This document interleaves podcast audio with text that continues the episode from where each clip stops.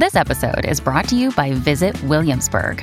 In Williamsburg, Virginia, there's never too much of a good thing. Whether you're a foodie, a golfer, a history buff, a shopaholic, an outdoor enthusiast, or a thrill seeker, you'll find what you came for here and more. So ask yourself, what is it you want? Discover Williamsburg and plan your trip at visit williamsburg dot com.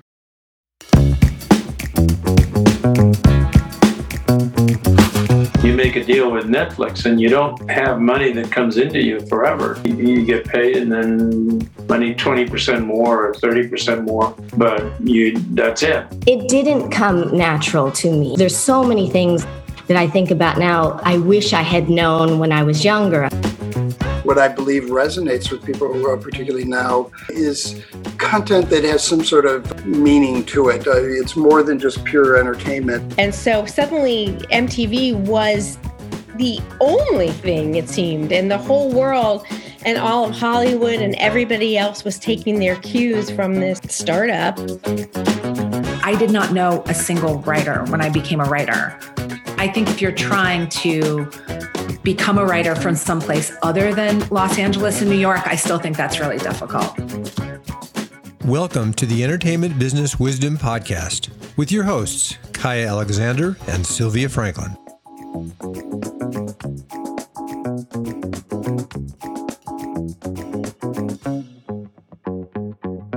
Welcome, David Brin. I'm so excited to have you with us today, uh, with our live audience today for my podcast, The Entertainment Business Wisdom. And when I do these live, these calls are called the secret knock calls, because sometimes we don't know what special guest is going to be behind the curtain. And today it's the amazing novelist um, and great mind among us, David Brin.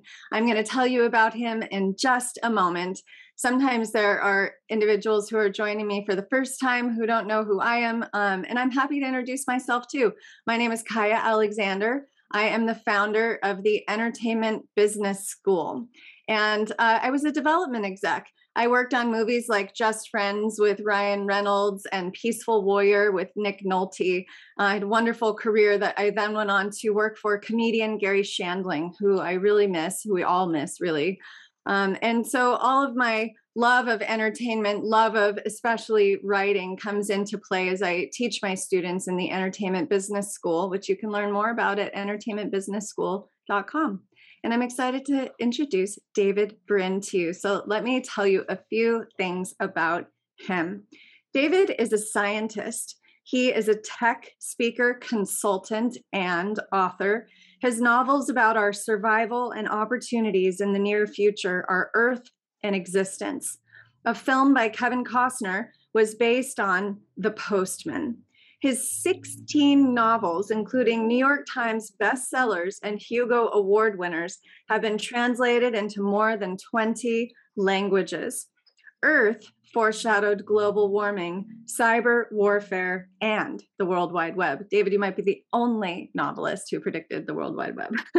An advisor to NASA's Innovative and Advanced Concepts program, David appears frequently on shows such as Nova and The Universe and Life After People, speaking about science and future trends. His first nonfiction book, The Transparent Society, Will Technology Make Us Choose Between Freedom and Privacy, won the Freedom of Speech Award of the American Library Association. And his second nonfiction book is Vivid Tomorrows, Science Fiction and Hollywood, which I'm really excited to talk to him about. Uh, there's so there's so much there for us to unpack. David, welcome. Well, thank you, Kaya, and um, and thank you, Stuart, uh, for supporting Kaya, and um, all of you out there. Uh, it's it's a fascinating world that we live in, and um, so let's plunge in. Yeah, let's plunge in. For those of you who don't know, David is also my neighbor here in San Diego and does a lot of work with U C S D and the Center for Human Imagination. So David, catch us up on, on what you are excited about these days. What has your what has captured your imagination? Well, you know, the the, the uh, I just finished uh, the symposium of NASA's Innovative and Advanced Concepts program. Uh, I'm one of the members of the um, Uh, uh, External Council of Advisors for N I A C, and the the the programs just keep getting better and better. Uh, N I A C is um, NASA's sort of science fictional, you know, fingertip. Uh, the the uh, little mini micro DARPA off on the side of NASA, where um, N I A C funds um, projects that are just this side of science fiction, uh, implausibility. So small grants to people to try to innovate, and some of the some of the programs are amazing. Uh, you know, far side of the moon, radio telescopes, ways to catch up with these interstellar um, uh, rocks, or maybe visitors that have been plunging through our solar system.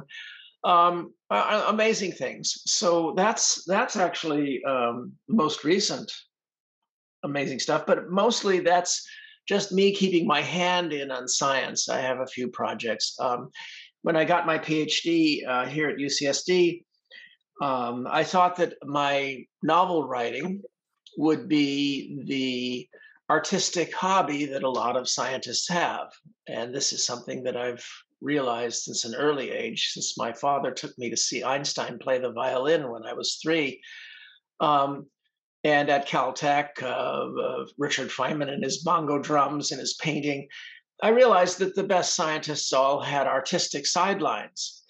Uh, and that's what I thought it was going to be. But it turned out that civilization disagreed with me. They said, no, your fiction writing is the dog. Your science is the tail. Oh, so um, surprise there. So I, I do science on the side. And um, lately I've been um, um, the impresario of two um, uh, futuristic um, series of short novels for young adults.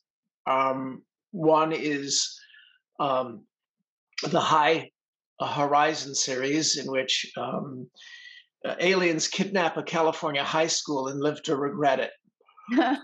Um, and this had a, this had a fair amount. I watch that now as a movie too. Or yeah, well, this had a, had a fair amount of Hollywood interest actually a while back. Uh, Disney wanted to take it and make it Porky's in Space, and I refused uh, because I think that uh, you know, whereas it's a fun series, uh, loads of fun and some humor.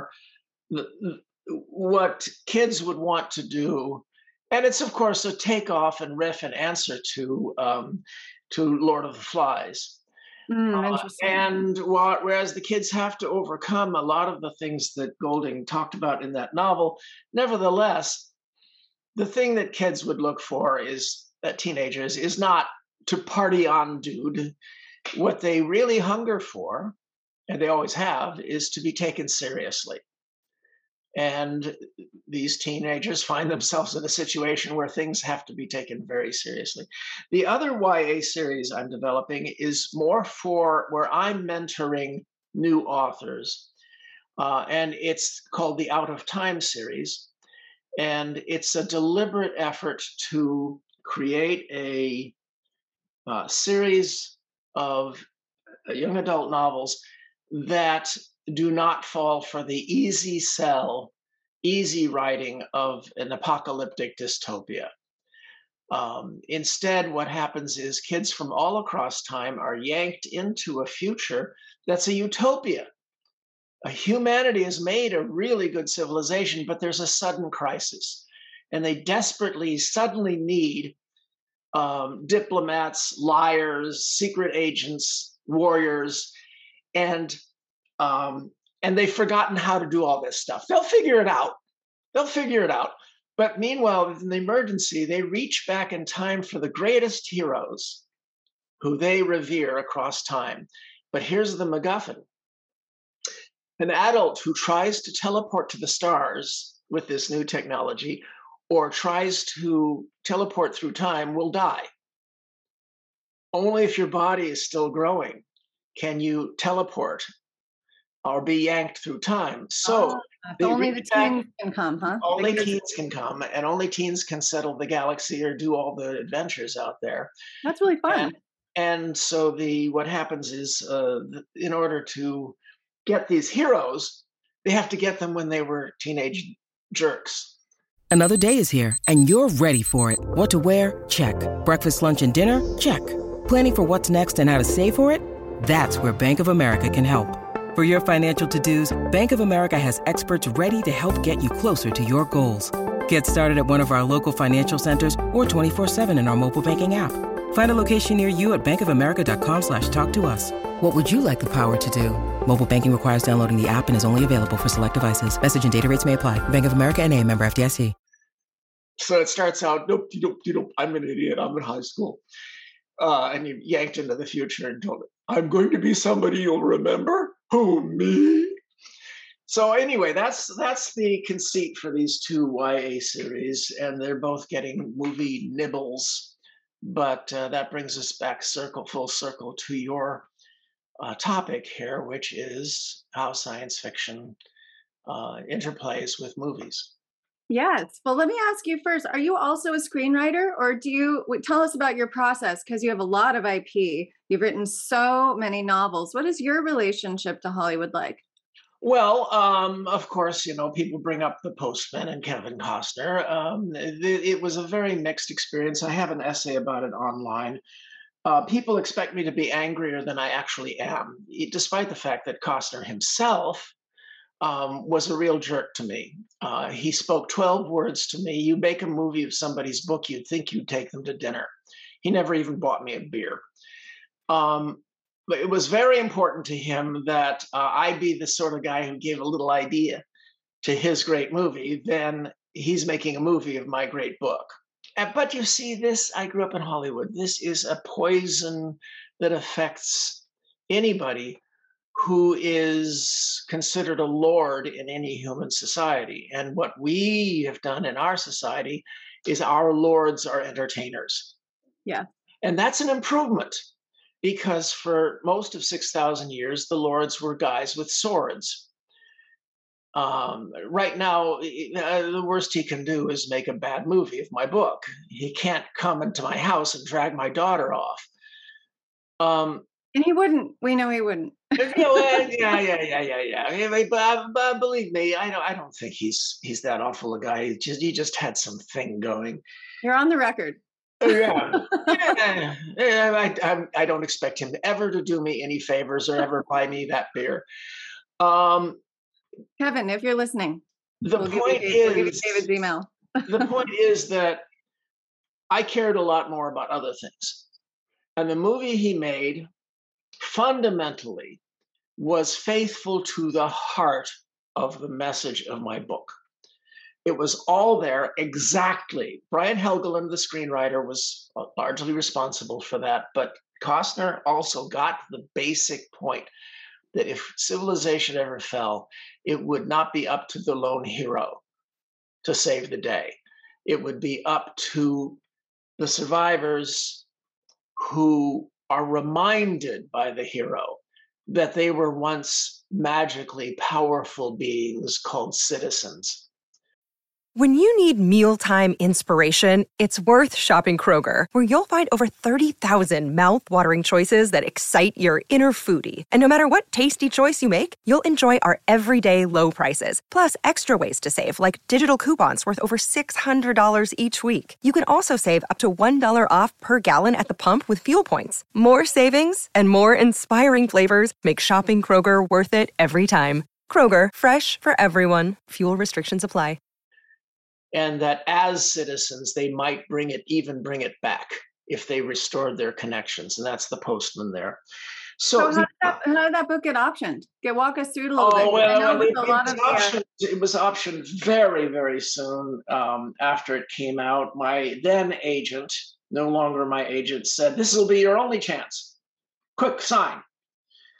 And of course, it was for almost nothing, and uh, gave me no ability to um, see or hear anything. And it was twelve years of hell, because they proceeded to hire a very famous screenwriter who uh, just produced a dreadful, awful series of rewrites, all of which deliberately uh, reversed every moral point in my story. So it was hell, especially since every three months after that, people called me up saying, oh, I would love to make this movie. Oh gosh, really? So, and then it was already um, under options, so you oh, didn't. Oh, I had tons of other options, including my neighbor here, uh, your neighbor too, uh, Richard Dreyfuss. He phoned me up and he said, "In that, he's our neighbor." Voice. Yeah. When are we having him to dinner? Yeah, he said, uh, "Let's let's go ahead and do this. Um, uh, we'll work together." It would have been a great experience, but that's neither here nor there. That's that's water under the dam. The point is that um, Costner and Helgeland finally came along, kicked this guy out, and created a film that is morally, fundamentally um, related to what I had to say. Now, there's another fine trait of this film that he made, and that is, I think it is one of the dozen most beautiful movies ever shot, musically and visually. Oh. I think Kevin Costner is an absolutely brilliant cinematographer uh, and impresario of music and that sort of thing. Um, and it, we were cheated because he was pretty. Uh, if he had not been pretty and, and an, attempted into acting and, and being the Lord uh, star, he would have been a, uh, a cinematographer, and we would have had a lot more beautiful movies. Um, so. Unfortunately, the last half hour of the movie is execrably dumb, uh, you know, and that helped to make it not a success. Uh, if he had talked to me, I uh, I might have been able to offer some ways to um, adapt his story to be a little bit better to the audience, because by that point, it's his story. It's true, and I would be I would be a helper. And I tried to make clear that that's my attitude, because some authors, you know, ah, they yell and scream. So what are we left with? We're left with gorgeous, big-hearted, and dumb. Well, you know, that's what, that's what my wife Cheryl married. Gorgeous, big-hearted, and dumb. Oh, um, so in any event, I noticed Denise. You know, that's not true. Denise smiled a little bit at that one. Thank you. it, it helps. It helps get me through. Um, all right. So that's it with The Postman. So uh, I don't know if I don't know if you know this, but my not my first novel, which is about the events that led up to the burning of the Great Library, written in the ashes, it got um, picked up by an Academy Award-winning producer who attached a writer who also destroyed the heart and marrow of the story. So I have empathy for you, because I couldn't tell you how relieved I was that it didn't sell, that they weren't able to get it sold, because I was like, oh, thank Christ, because I was so embarrassed and honestly mortified by the the destruction of my story that had been done by that writer, which is a very feminist story, that he wrote out all the women and made it focused on the men, which just wrecked the whole point of the book. So I was actually really relieved it didn't sell. So I can I can feel you. Well, you can't control how it will go. You'll have other chances, and I'm sure it will uh, do well. Um, and you'll, ha- but the th- thing is, you are with the flux of culture right now, and the flux of culture is that uh, if you make something like this, Foundation, Foundation's um, amazing. Are you watching it? Uh, yeah, yeah. Uh, it, whenever you have a chance, whatever character you wrote, in which it's not specifically necessary for it to be male, you make that character female. Well, we've had, you know, a, a century of the opposite. Yes. Um, where the only female characters were those who being female was uh, an, an essential trait, would be female. Now it's the only characters that are male are those for whom maleness is an essential trait. And you know what? We could do with a little overcompensation for a while. Uh, let me mention also that my wife, Cheryl, her new novel just came out from Ring, of, Ring of, of Memory, uh, Ring of Fire Press. And it's got uh, probably the best opening line I have, uh, I know of in years. Dang, let's hear it. All right. I didn't know Cheryl was a writer. Congratulations. Oh, yeah, no, this is a beautiful novel. Um, I was nine when my words saved a man's life. It wasn't until later that my words killed him. Ooh, that's very right. Good. Dun, dun, dun. I have chills. um, okay, so uh, one last thing about The Postman. Uh, what was it? That, oh yeah, so you asked a question about screenwriting. Every time, for every three months, I would get a phone call from somebody and have to tell them the rights are already taken and the screenplays are horrible. Um, I would then uh, do therapy by writing three more pages of my own screenplay for the for for the story. Well, I completed. It happened so often that I completed the darn screenplay. Costner was completely uninterested in seeing it. I think that the ending would have helped. Uh, it's got a good beginning too, uh, but my endings are where I am masterful in my novel writing. Well, that's really important, because that's how you leave the audience feeling, and then that's what they base their recommendation off of. And uh, that's and that's what Costner flubbed, was the ending of that movie. The uh, the thing is that, you know, you have to develop your writing habits to compensate for your weaknesses. Um, for example, I'm weakest in openings, so what I do is I um, write the first fifth of a novel, then I'll circulate that fifth to my pre-reader coterie, and you'll find forty names at the end of every novel of mine of people who I thank for their harsh criticism. If they don't give me criticism, they just say, I loved it, they go off the list, because criticism is the only known antidote to error, cetocate. But then when I get the feedback on that first twenty percent, I build up momentum, I rewrite, write another twenty percent. Now I've got forty percent of the novel. I circulate that, get feedback, rewrite, write another twenty percent. So by the time I'm done, the first twenty percent has been rewritten, or at least edited, five times. Well, now, will you be going off of an outline from there, or are you uh, just... Twice I have worked off outlines. But you uh, like exploring into the imagination, like with a discovery draft of what lies ahead? I generally plunge in. I love that too. I do that also. Because uh, I don't know the characters yet. Yep. Um, but I have found that working from outline works. Uh, that's how I did the uh, final novel in Isaac Asimov's Foundation series, which is called Foundation's Triumph, uh, tying together all of his loose ends. And wait, you wrote that novel in his series?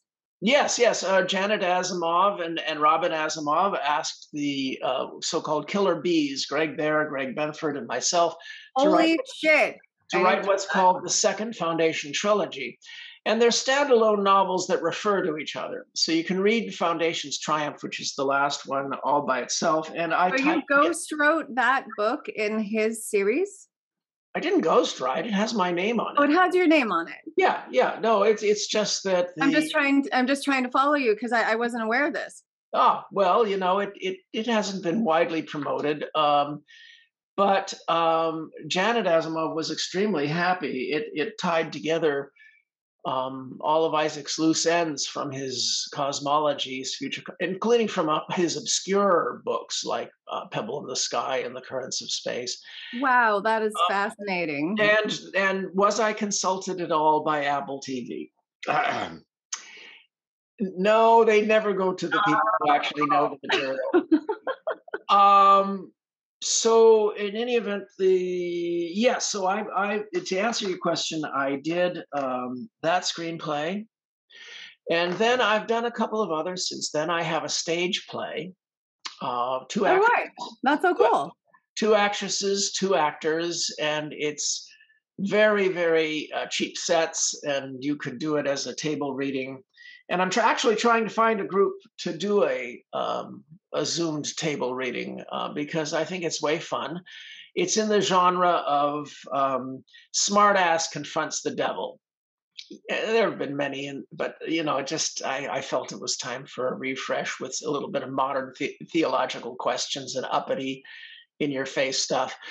Um, And I just finished a relatively short screenplay based upon one of my novellas, and it was a fascinating experience. It's set under the oceans of Venus, Uh, and I'm an astrophysicist, so I know there are currently no oceans on Venus. um, but uh, it, it's a love story set um, thousands of years in the future, uh, where humanity is hiding under the new oceans of Venus from alien invaders. And um, uh, it was a it was a good, um, I think it was a pretty good um, um, novella. And it appears in one of my recent books, just came Best out. Of David Brin. Yes. So this, you can see the the different stories are represented by this wonderful Patrick Farley cover. That is a really uh, cool indiv- cover. Individual jewels that this um, woman, who happens to be one of the three fates, uh, is is conjuring up. Um, so wonder. this um, this uh, novella. I started experimenting using a, a screenwriting program to just translate it over, um, the dialogue and all of that, and the scene settings and all of that. And it worked perfectly. I was able to do it in a day. Wow, fantastic. Did you use like Final Draft or something? Yeah, I, I, um, um, I don't do screenplays enough to not be a, a cheapskate. So uh, I'll, I'll, I'll get Final Draft if I do another one. But I, I used uh, this other, pro- what the heck is it called? Movie Magic? Highlands. Highlands. But that's great that it was so translatable that you just were able to, did, did you do that as a pilot or as a feature? Um, well, you know, the, the discussions I've had with a couple of young producers, uh, it can go either way, but my agent, my Hollywood agent, is only interested in T V pilots. So yeah, that's the way it's going right now, because it seems like the features are all just planes parked on the runway and everybody wants a series these days. So it's a great time to have a pilot. That's really cool. Well, I just finished discussions um, last week uh, that are ongoing and very enthusiastic with a showrunner of several um, past shows um, about doing a series based upon my novel, Kiln People. Uh, it's about the future uh, where uh, everybody has a home copying device, and your copies, you imprint your memories and all of your You basically your soul into a clay, temporary clay ditto, and bake it in a kiln, and out comes this golem um, who has all of your memories, and goes and does knows what to do that day, and then comes back. And if you choose to download the memories of that day, well, then you've been in two places at once. A busy person's dream. Hmm. And so you bake, you know, you bake one color uh, to go and study in the library and bring home what it learns. You bake another to cheat one to do all the clean the toilets and do the do the um, chores. Um, so the poor, poor man's cloning. Well, what it is is it's it has none of the moral problems of cloning, because cloning a clone is an, is a human being. Uh, we make clones all the time today. They're called identical twins. Um, and uh, so a lot of the cloning science fiction has been, uh, I thought, I think, very cheap stuff. Uh, you you don't, uh, but there is one movie called The Island that I thought, uh, I think that was Scarlett Johansson. Um, but uh, the... Uh, I think they handled it very well. In other words, the clones, uh, you know, they deserve to have their own life, but not these clay copies. I mean, they're going to melt in twenty-four hours anyway, which makes for a great detective story, because not only are the cops and the mafia chasing this copy around, but he has to make it home to download his memories, or all they have to do is wait him out and he'll melt. So you have the, this ticking clock. The standard ticking clock, you know, we've injected your neck with a bomb that'll go off in twenty-four hours. No, you don't have to do that. Just keep him from getting back. um, okay, so I have I have been talking and not letting you ask questions, but, but I think we're gonna, I we're gonna get we're gonna get to questions in about ten minutes, because I want to also talk to you about Vivid Tomorrows. Uh, on science fiction and Hollywood. Tell tell us about this relationship between science fiction and Hollywood. Well, I think that what's happened is that, and you can see old Jody there, uh, and this just came out from McFarland Press, Um, Congratulations. It's, it's fantastic. It's a collection of various essays and rants about Hollywood and science fiction over the last um, twenty, thirty years. And the central point is that we probably wouldn't be alive today if it weren't for science fiction Hollywood. Uh, there are just too many examples of what's called the self-preventing prophecy. That is, uh, stories that have so chilled audiences that they decide to gird themselves and make part of their lives, trying to uh, make sure that that doesn't happen. Um, now, a lot of our dystopias and apocalypses aren't in that genre of self-preventing prophecy because all they are is doom and gloom. Mm-hmm. You don't learn anything that's useful from the Hunger Games or from the uh, the most recent Mad Max. The older Mad Maxes had had a different ethos, but um, it's arguable, and a lot of retired military officers assert that because of the genre of this is how nuclear war could start, that we may we may be alive because of those dire warnings. Doctor Strangelove uh, warned about possible uh, flaws in the chain of command over nuclear weapons, um, war games about the computers' controls, fail-safe, uh, similarly, um, on the beach about the futility of, of massive nuclear war. Um, these arguably are one reason why the procedures for control over nuclear weaponry were so carefully redesigned and redesigned because these failure modes were exposed. The China syndrome, um, uh, uh, contagion, yeah. and some of the virus um, uh, movies uh, helped to um, elicit a lot of the research that uh, resulted in these miracle uh, vaccines in almost, almost a, an eye blink last year. Phenomenal. Um, the um, and the granddaddy of some of the feminist uh, uh, science fiction. Um, you know, the, the Handmaid's Tale is a fantasy that could never happen because uh, ninety-five percent of women and in America and ninety percent of men would die pr- fighting to prevent it. But as an allegory, except in Texas. Uh, now, even in Texas. I think I'm just joking. Well, the only reason, the only reason why Texas is not a blue state is gerrymandering. The um, the point is, uh, and the granddaddy of all of uh, oh, the ecological ones, um, Soylent Green, the movie, sci-fi movie Soylent Green, probably recruited a hundred million uh, environmentally um, active um, people, all by itself. Um, but the granddaddy is, of course, George Orwell's nineteen eighty-four. Yes.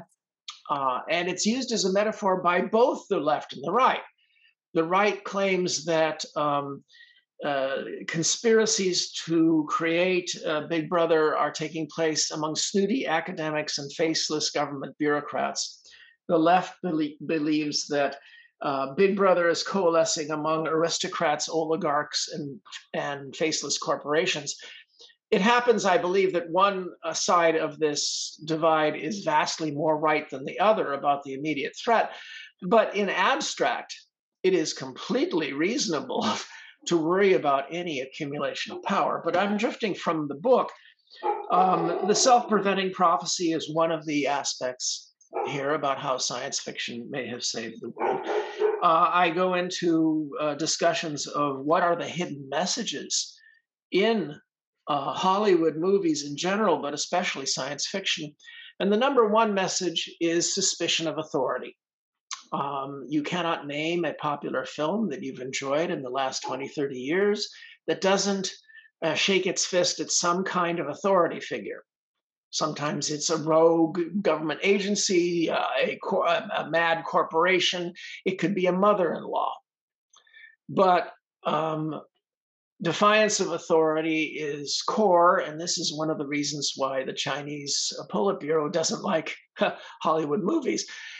Um, another aspect, um, lesson, is tolerance, diversity, and eccentricity.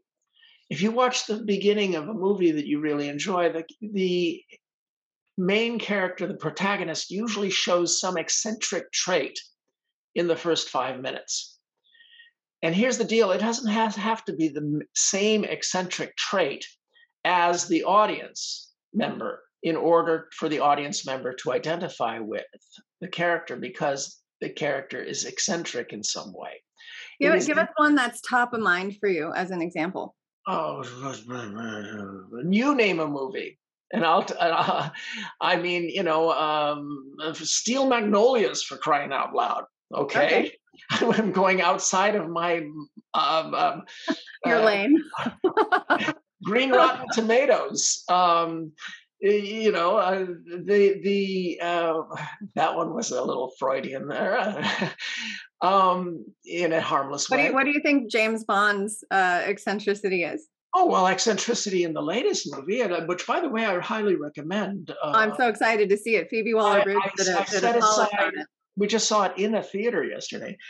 I s- set aside a my brain into categories and cells when I go to a movie, because otherwise the person sitting next to me, Cheryl, will kill me if I leave my critical faculties fully turned on during a movie. Mm. It doesn't matter, because um, there are very few movies in which I would not spoil it if I left my critical fa- faculties turned on. Conan the Barbarian is the world's most perfect movie at what it was trying to be.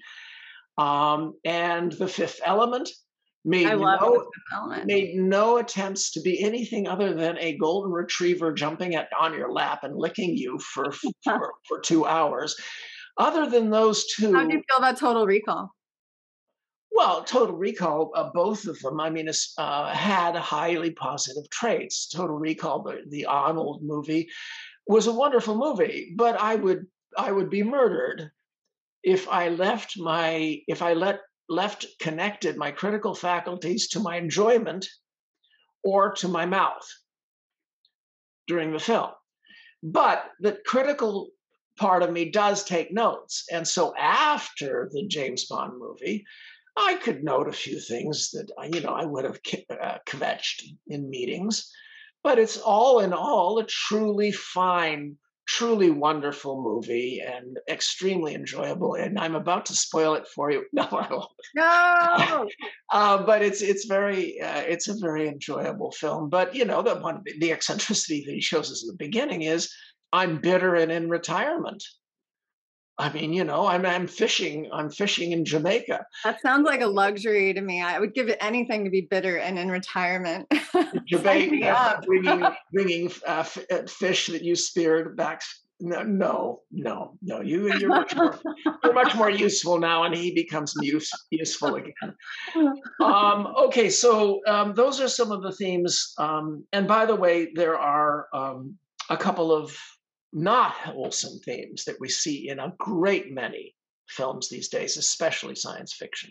Especially science fiction. I feel like there's a danger in the dystopian um, tendency to paint the world as a disaster forthcoming with no redeeming salvation within humanity. Exactly. The the that makes me sad. The two worst messages that are coming out of Hollywood are based on laziness. Lazy storytelling, because you need to create this um, opposition of an authority figure. And what better way than to have it be El Presidente who kills people left and right for no particular reason and doesn't have any goals other than to um, to be a slathering, uh, nasty Hunger Games. Um, so. You know, the the two messages that are delivered largely out of laziness in Hollywood are uh, your neighbors are all sheep and society is useless. Um, in so many uh, movies, um, even if you suspect the local sheriff is nasty and horrible, there's some neighbor whose door you could knock on. But your neighbors are portrayed as useless, and all institutions are evil. Uh, so if you dial nine one one, You uh, they don't answer. They answer late. They answer incompetently. If they answer competently, the cops arrive late. If the cops arrive on time, they're incompetent. If they arrive on time and they're competent, they are automatically in cahoots with the bad guy. Unless the villain is super competent. So in the Batman movies, the Gotham police force is shown being highly professional and showing up on time, but they're just overmatched. And so you have this spectrum of uh, villain capability that um, where if you go all the way to Independence Day, the aliens are so badass that the United States government and military are allowed to be simultaneously competent and good, so that they can serve as a support pillar for the two requisite identifiable individual heroes to do their thing. So I'm not saying don't enjoy the movies with this critical faculty, understanding how they were doing it and how they're checking off these boxes and which ones you wish they didn't check off. But you have to be able to tune your dials in order to also enjoy a movie. I don't tune off my moral compass, except when I absolutely have to, uh, for business reasons, see a flick like the Star Wars movies. If I have to go to the Star Wars movie, I'll get stoned and I'll turn off my even my moral value, which one has to do because it, the series is absolutely stunningly evil. And I have a book about that. Ah, Star Wars. David, on, it's, just, it's just really a shame you're not more articulate. Uh, Star Wars on Trial. Is the Star Wars on trial? Star Wars on Trial. I, li- I liked Empire Strikes Back and the original New Hope uh, movie. I liked them very much. I had a lot of hopes, and then then it just became pure evil.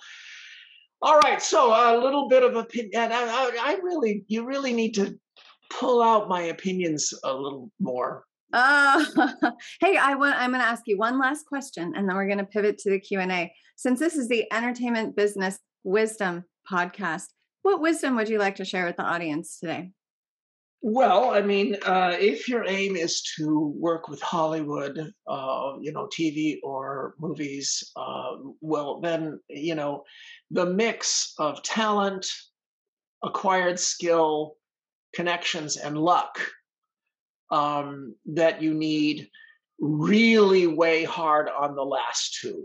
Mm-hmm. Um, because this is the heroic center of our myth-taking these days.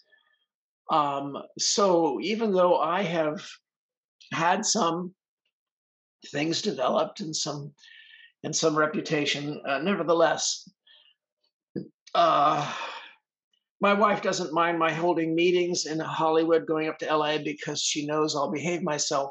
Because ain't no Hollywood star starlet's ever going to sleep with the writer.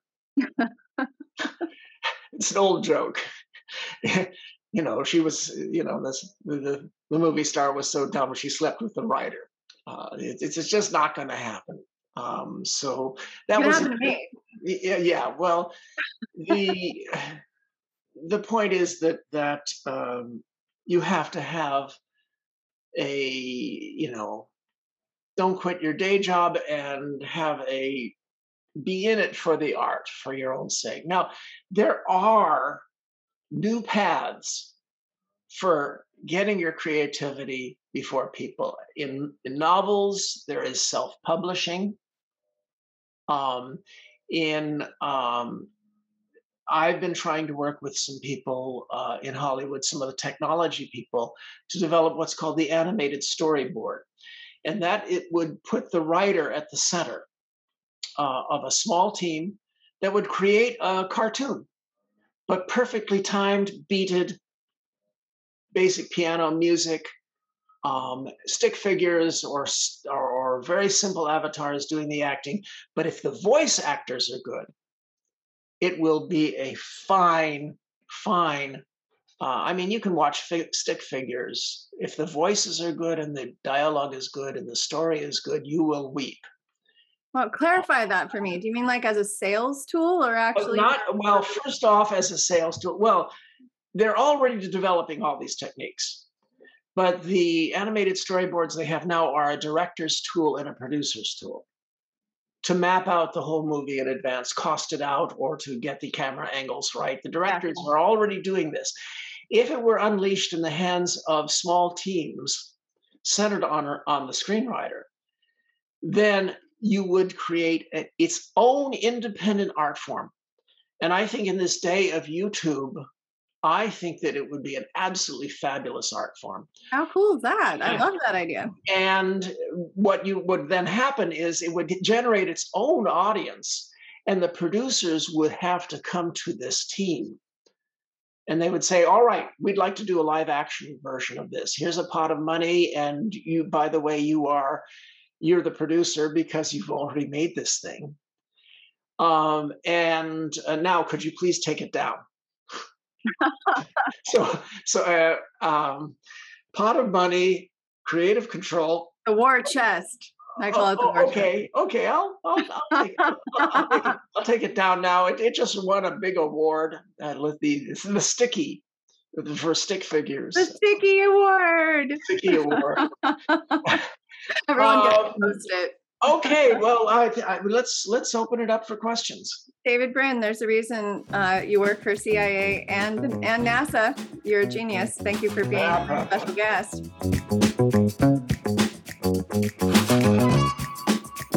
Thank you for tuning in to this episode of Entertainment Business Wisdom.